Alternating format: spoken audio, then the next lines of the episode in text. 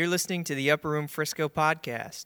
To learn more about UR Frisco, please visit upperroomfrisco.com.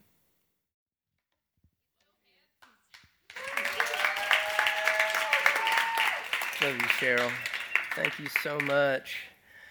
Oh, guys, I'm a little bit undone. Emotionally compromised, you might say. Um, it's partially my daughter's fault. Um, my kids have been writing me love letters.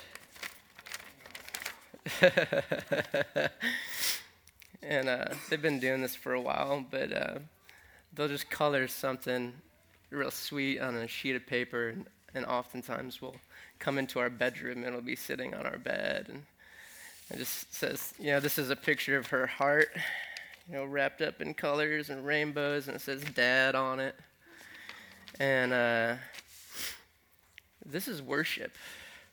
Like, this is a psalm to my heart. Like, my children are teaching me about worship. I actually have a, a folder filled with these because I want to remember them. There's got to be like 30 of them, and um, maybe more than that. And, you know, we have several kids at varying ages um, eight, seven, six, and four. And so each one of them, they have different levels of capability and different artistic um, giftings. And but I don't I don't look at the love letters from my different kids and judge one as better than the other. And when we come in here, what we're doing is we're bringing who we are to the Lord, regardless of of where we are, how good we are at it. The, he is actually, I mean, he has the biggest fridge imaginable in heaven that has so many magnetized of these things on there, and it's every one of your praise songs to Him that He wants to remember, regardless of what stage you are in your development in life or how gifted you are at singing. CJ and, and, and Ariel and the rest of the band are up here, and they're amazing, but God doesn't desire their worship or value it any more than He does yours. And when Jesus was walking on his donkey into Jerusalem, and the sorry, and the whole city comes out singing Hosanna in the highest, they're throwing down their cloaks. And they're, they're waving their palm branches and shouting at the top of their lungs, and Jesus remembers every one of their names. He's got every one of those moments hung up on his fridge or in a folder next to his bed. He remembers the times that we've praised him. And you know, when I come home, I feel completely at home. Guys, I'm sorry, I'm real messed up. Whew. This is what the Father's face looks like when you worship him. He's like making a book of remembrance. All right, Lord, we're going to have to get through this. Uh, when I come home, I feel like it's my home, like I can be completely at rest. I don't need anyone to assure me of my kids' love for me. And that's what it's like when the Father comes here to Frisco. This is where he rests. He comes in and he knows that, like every heart in here is his. You guys feel that? We're, we're not creating a place of visitation or outpouring. We're, this is his home, it's his habitation. We're not trying to construct a monument or craft another movement. We're creating a place where the Father's heart can rest completely and know that He is 100% loved. That no matter what is going on in the affairs of the world, He can come in here and set down His briefcase, kick up His feet, and feel like He is surrounded by the love of His kids.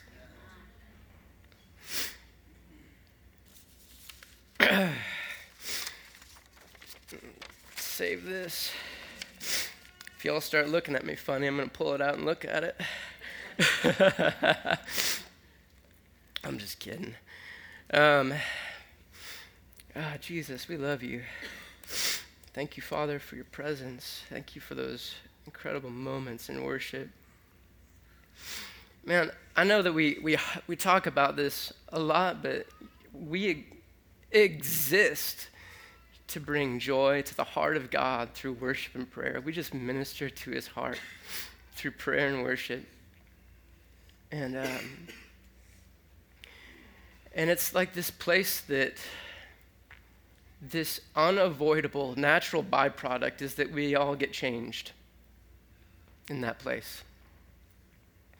And it only, it, sometimes like he, he like beats us to the punch. You know how we're supposed to enter his gates with thanksgiving and praise? And so we come thanking him and praising him. There have been times when i've walked in here before i can say a single word he has already walloped my heart. He's poured out his adoration on me before i can say a thing. And and i just feel like i don't know what i feel You know, when we were singing, You Are Worthy of It All, it was so fun for all of us to come into agreement and, and just praise the renown of the King. And it was, it was a triumphant sound coming from all of us a sound of affection, adoration, a, a, a sound of, of praise, just again, we are verbally putting him in his place as king, not just over our hearts, but over our church, over our city, over everything. We're putting him in his place of king. We're singing, You're worthy of it all, you're worthy of it all. And about, I don't know, 30 times into me singing, You're worthy of it all, I start to hear him singing, You are worthy of my blood. You are worthy of my blood.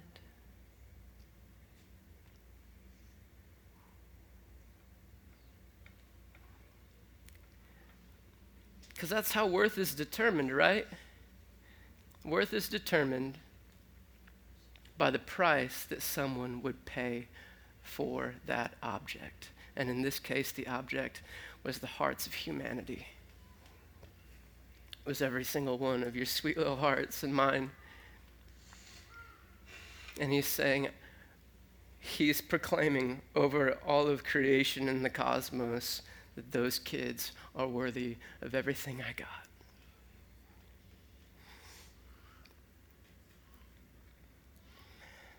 So, about 2,000 years ago, a pretty incredible worship service was happening while Jesus was walking into, I should say, riding into Jerusalem on a super honored donkey. the most honored donkey in all of history. and they were shouting, just like Cheryl was singing, shouting, Hosanna to the Son of David. Blessed is he who comes in the name of the Lord. Hosanna. in the highest, and they're waving their palm branches. And that's why it has become, this has traditionally become known as Palm Sunday. It would take less than a week for that same city who is singing his praises to be shouting, Crucify him. And uh, I want to talk tonight about, a, about a, one of David's love letters to Jesus that plays a huge role in this story. So if you guys have your Bibles, open up to Psalm 22, because we're going to camp out here most of the night. We're going to read through Psalm 22, and I'm going to take a couple bunny trails off of. Uh, moments in this psalm. You guys doing okay? I don't know how I'm doing, man. Thanks for asking. Um, but I love you guys, and I'm glad that we're having a, a, great little family gathering. This is a this is a really important week. It's, it's resur- resurrection week, you know. 2,000 years ago, like this was the day that started the sequence of events of Jesus' final, final week before the greatest moment in human history.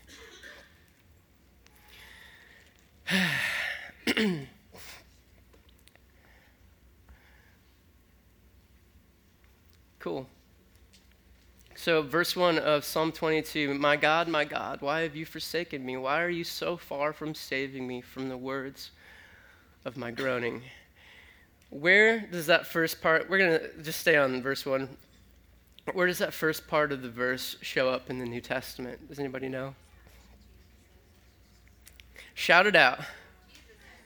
Yeah, Jesus said it on the cross. Eloi, Eloi, lama sabachthani. My God, my God, why have you forsaken me? Um, we're going to come back to that, but I want to move on to verse 2. Oh my God, I cry by day, but you do not answer, and by night, but I find no rest. Yet you are holy, enthroned on the praises of Israel. This is cool because it actually shows, you know, just a few days ago when Jesus was walking into Jerusalem, he is literally walking on the cloaks of praise. Like the people were essentially saying, You're not worthy to have your donkey's hooves touch the dirt, and so I'm going to lay down my cloak so that you're even further separated from what we consider to be common and base. This is how high highly he was praised in that moment, that they wouldn't let his donkey's hooves touch the dirt. He's enthroned, he's walking on the praises of Israel. Verse 4 In you our fathers trusted, they trusted and you delivered them. To you they cried and were rescued. In you they trusted and were not put to shame. But I am a worm and not a man, scorned by mankind and despised by people. All those who see me mock me. They make mouths at me and they wag their heads. This is actually um, a prophetic verse. This whole psalm is a prophetic, but um, in Matthew 27, it actually says that people who walked by jeered at him and wagged their heads. Like, you know? he was a, a rejected and despised man by much of the establishment, man, but he was loved by certain people, that's for sure. They make mouths at me, they wag their heads. Verse 8, he trusts in the Lord. This is in quotations. They're saying, He trusts in the Lord. Let him deliver him. Let him rescue him, for he delights in him. This is actually again, a prophetic verse being fulfilled while Jesus is on that cross. That if you remember, they're saying things to him like, You've saved other people, now save yourself. Ha! You know, look at you. Trust your life into the hands of the Lord. Look how that's going for you. Verse 9. This is where it starts to turn. Yet you are he who took me from the womb, and you made me trust you at my mother's breasts. On you was I cast from my birth, and from my mother's womb you have been my God. Be not far from me, for trouble is near, and there is none to help. Many bulls encompass me, strong bulls of Bashan surround me, and they open wide their mouths at me like a ravening and roaring lion. This is a perfect picture of Jesus surrounded by his enemies on the cross. The strong, the strong bulls of that day, the, the um, authorities and the system of the religious systems and the governmental systems of that day were surrounding him, laughing at him, mocking him. Verse 14 I'm poured out like water. All of my bones are out of joint. This is actually a, uh, a physical effect of being on the cross. Um, it, it, modern doctors who are believing, believing doctors have kind of looked at what would happen to a body hanging by um, nails in the hand or, or wrist. And um, and it, the, the effect of it is that all the, the bones are pulled out of joint. So, this is again another um, prophecy being fulfilled by Jesus on the cross. It says, My heart is like wax, it is melted within my chest. My strength is dried up like a potsherd, and my tongue sticks to my jaws.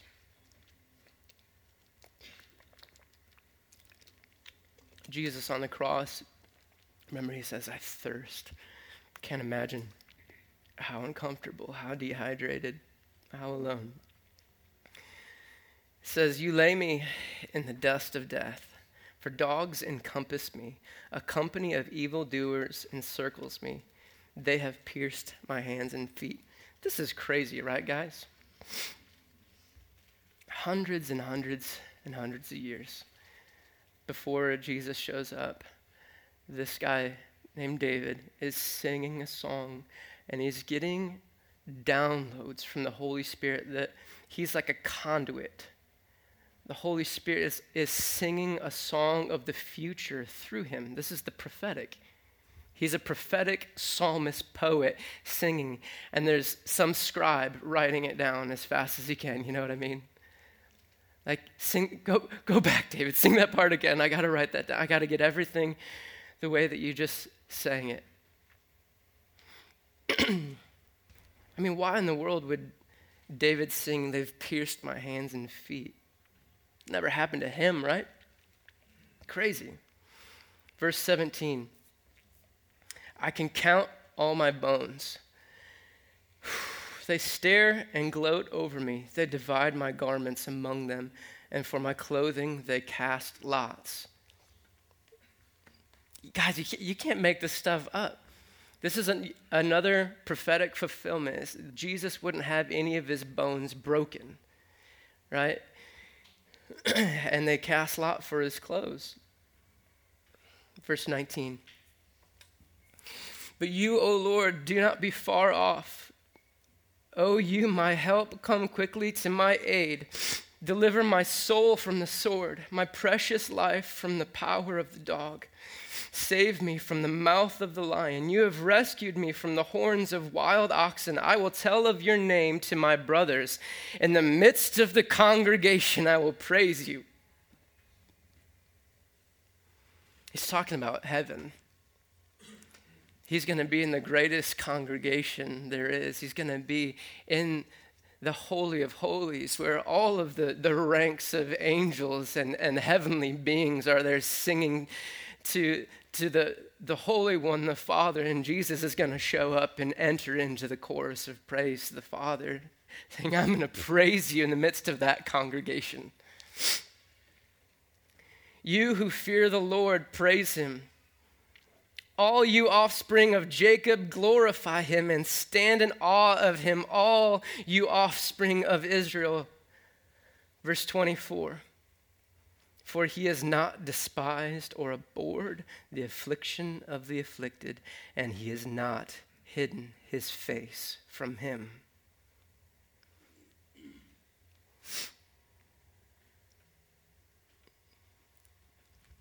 He is not hidden his face from him. So, did God the Father hide his face from Jesus on the cross?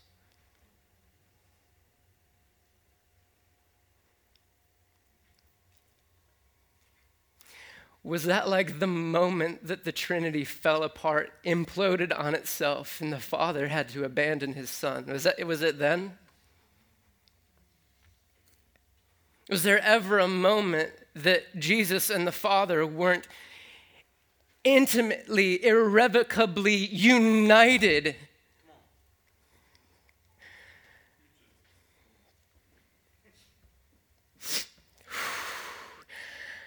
John 10:30 Jesus says I and the Father are one. John 14:11 says I'm in the Father and the Father is in me. John 16, 32, this is a good one. He, this is Jesus saying to all the disciples about what Jesus is about to go through. And he says, You will all leave me. You will leave me all alone. Yet I am not alone, for the Father is with me. Come on.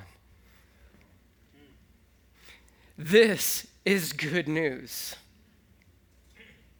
That even in Jesus' darkest moment, when he is becoming a curse for us, the Father is in that moment co partnered, co missioned, connected to Jesus in the reconciliation and redemption of mankind.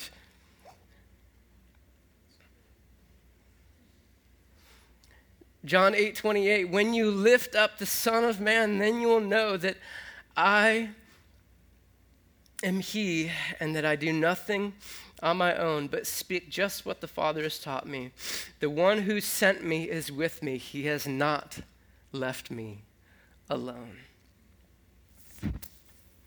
You guys ever heard the idea that in Jesus' darkest moment on that cross, the Father had to turn his back on him? You ever heard that? Where did that come from?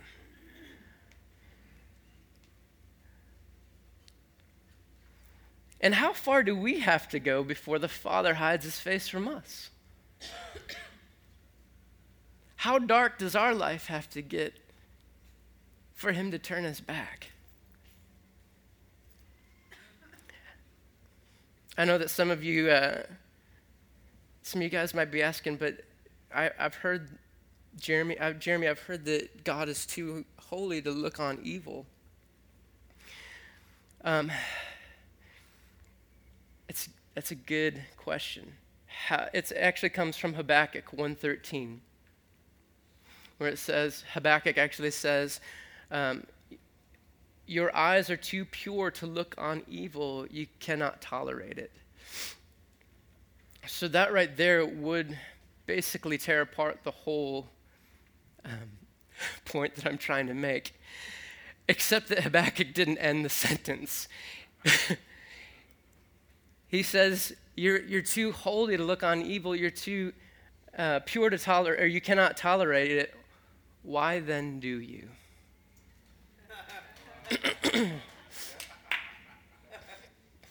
you have Habakkuk looking at the condition around him, the condition of evildoer, evildoers prospering, and he's lodging a complaint. You see this all through the prophets and, and, and the Psalms. The, us in our humanity, in our darkened thinking, we can't perceive everything that's going on. And the prophets are no different. They're in this moment and they're asking, they're lodging a complaint. Habakkuk is saying, Lord, I thought you were this. Why is this going on?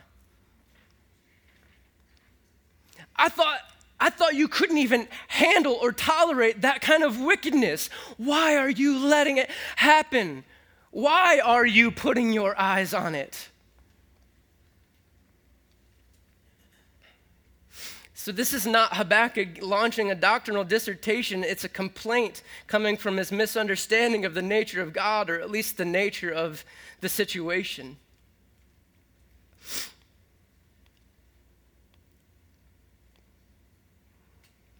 If God can't look on sin, then why could Satan come into his presence in Job 1?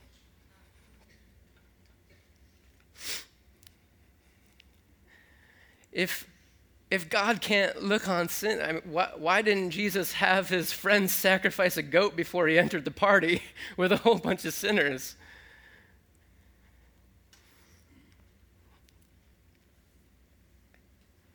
Guys, God is not like a pristine white couch that no one can sit on for fear of getting it soiled.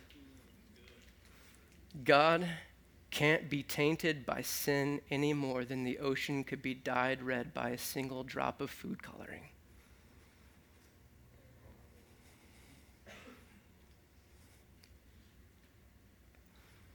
See, we came up with this idea that the Father abandoned the Son on the cross and it's completely mixed up.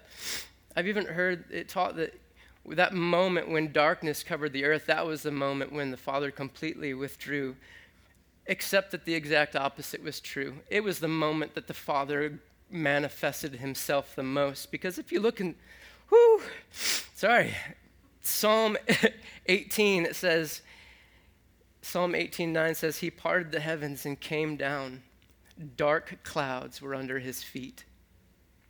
Psalm 97 2 says, Clouds and thick darkness surround him.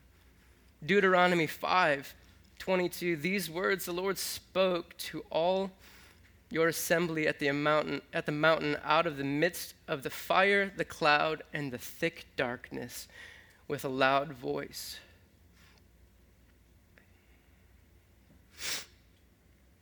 There are a lot of other verses that talk about how Jesus is surrounded by this darkness. I mean, he hovered over the abyss. He creates out of nothing. Like he he's very accustomed to mystery and darkness.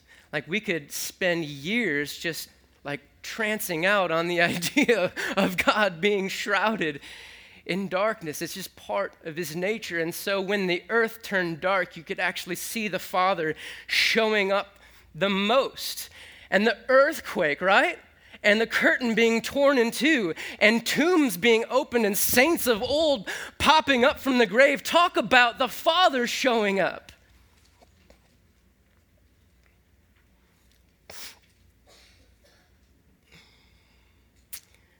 This idea of the Father deserting the Son on the cross is more pervasive and just accepted as common thought than we might realize. It's even in, in a bunch of the songs that we sing. And I don't want to distort your, your view of any song or any ministry, but like, one final breath he gave as heaven looked away. Did heaven look away?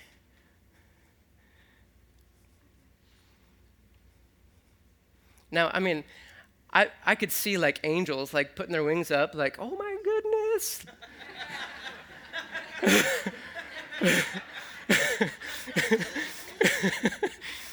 like, no, I can't believe it's come to this.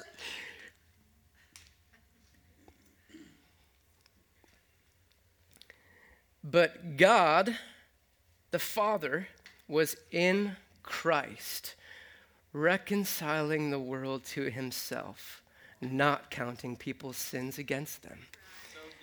The Father didn't just look on sins, he overlooked sins.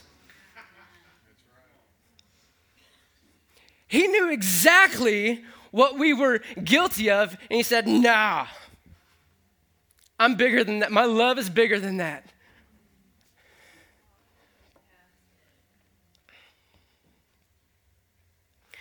Whew. Let's get back to Psalm 22. That was one bunny trail. You guys got your seatbelts on still? Okay. Sorry, I, I, know, like, lo- how do I say this? A lot of these ideas might be deeply ingrained in some of us without us even knowing. So if I'm like poking the bear inside, it's, it's honestly coming from a pure father's heart. I, I, I only, I only poke at things like that because there is so much treasure in uprooting it. Verse 25 From you comes my praise in the great congregation. There it is again, the great congregation. My vows I will, bef- I will perform before those who fear him. The afflicted shall eat and be satisfied. Ho! Everyone who thirsts, right? Come to the waters. You who are hungry but have no money, come, buy bread. Woo!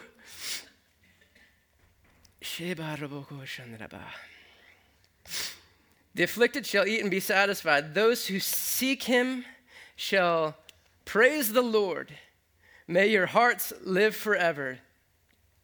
Verse 27 All the ends of the earth shall remember and turn to the Lord, and all the families of the nations shall worship before you. This psalm started out pretty rough, didn't it? Look at where we're heading. Verse 28 For kingship belongs to the Lord, and he rules over the nations. All the prosperous of the earth shall eat and worship him. Before him shall bow down all who go down to the dust, even the one who could not keep himself alive. Posterity shall serve him. It shall be told of the Lord to the coming generation. They shall come and proclaim his righteousness to a people yet unborn, that he has done it. Glory to you, Jesus. He has done it. Do you guys know that that word, he has, has done it, is the exact same word as it is finished?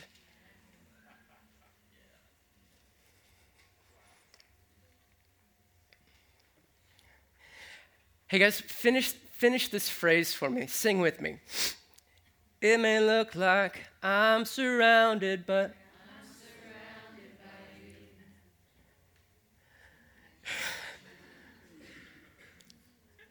You guys getting where I'm going? Yes. You know how popular songs get stuck in our head? You can sing the beginning of one and, and automatically know the end, right? What were the popular songs of Jesus' day? The Psalms of David. Any good Jew in that moment, any Israelite knew in that moment when Jesus is hanging there and he's singing, my God, my God, why have you forsaken me? From the beginning of the psalm, he's telegraphing the end to everyone. He's saying to everyone, It looks like I've been deserted. It looks like I am surrounded. But all of this is going to end in praise. It may look like I'm surrounded by these strong bulls and these devouring dogs and these ravening lions, but I am wrapped up in the heart of the Father, and He has not hidden His face from me. And this is all going to result in generations after generations praising the goodness of God.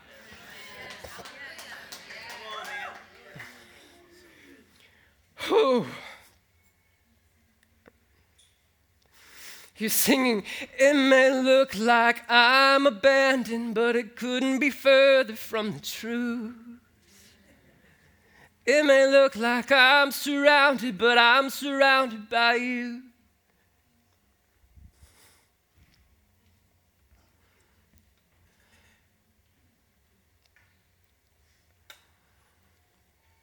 You know that Psalm 22 laid the groundwork for us to walk into Psalm 23?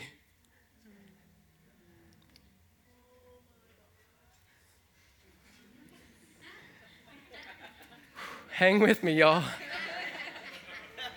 The, in the laying down, in the giving up, in the submitting, in, in that moment when Jesus is saying, Into your hands I commit my spirit, and it looks like defeat. He is entrusting his life, his calling, his dreams into the hands of his father, and he is literally going to the grave, and it looks like death. And everyone in that moment is saying, ha, I mean, I, t- I told you, he committed his life into the hands of the Lord, and look at that. But we all know that that wasn't the end of the story because we don't worship a God of death, we worship a God of resurrection. And it's because of Psalm 22 that we can rightly walk into Psalm 23. Can you put up Psalm 23? The Lord is my shepherd. I shall not want. He makes me lie down in green pastures. He leads me beside still waters. He restores my soul.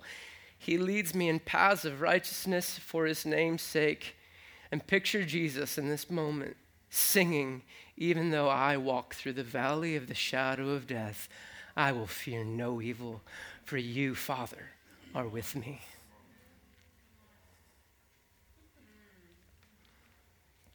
Your rod and your staff, they comfort me. Verse 5 You prepare a table before me in the presence of my enemies. If anyone had the right to defend himself and take up his cause for his calling, it is Jesus Christ of Nazareth.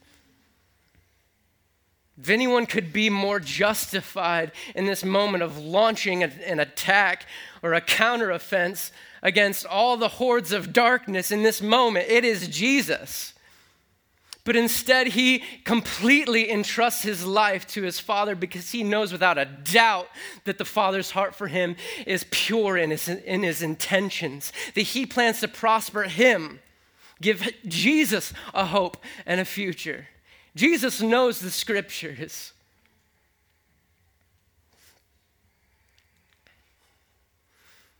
Instead, he goes like a lamb to slaughter. He didn't open up his mouth. Said, I don't need to defend myself. There is one greater than any judge, higher court than any court, and he is on my side. You just wait and see. And check this out. You got Psalm 22. My God, my God, why have you forsaken me? Yet he has not hidden his face from him. And this is going to result in the praises for generations. In Psalm 23, though I walk through the valley, I will not fear evil because you are with me. And Psalm 24, who may ascend the hill of the Lord and dwell in his holy place? He who has clean hands and a pure heart and hasn't lifted up his heart to any idol or anything that's false. And then it says, Fling wide, O you gates, because here comes the King of glory, the Lord Almighty, Lord of hosts.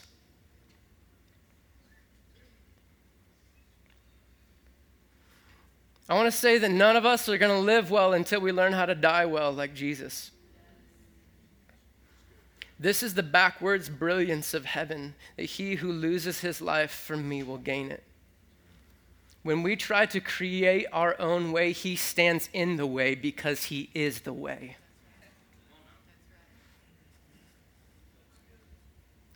Let me say it again. When we try to create our own way, He stands in the way because He is the way. A seed has to fall.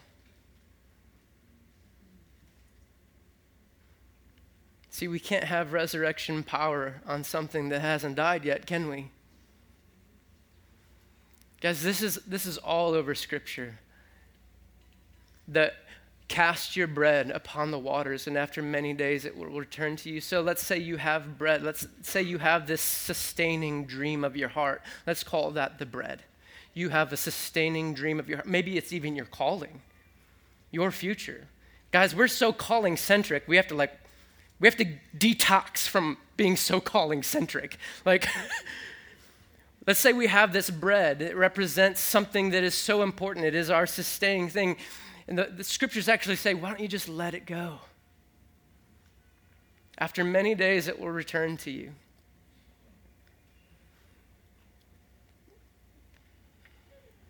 Guys, I'm not saying something I haven't done. I need to get better at it, but um, I've come to realize that if my bread hasn't been cast on the waters and returned to me, can I really know that it was ever mine? If I haven't relinquished control of my dream and let it die and watch God bring it back, how do I really know that it was my dream or his dream for me? But if I do, and he brings that thing back into existence. He breathes his resurrection breath onto it. And that thing that I laid down years ago somehow pops back into life and has come through these random circumstances that I couldn't bring about in my own power. Then I know for certain that that dream of my heart that I let die, God has resurrected and it's time.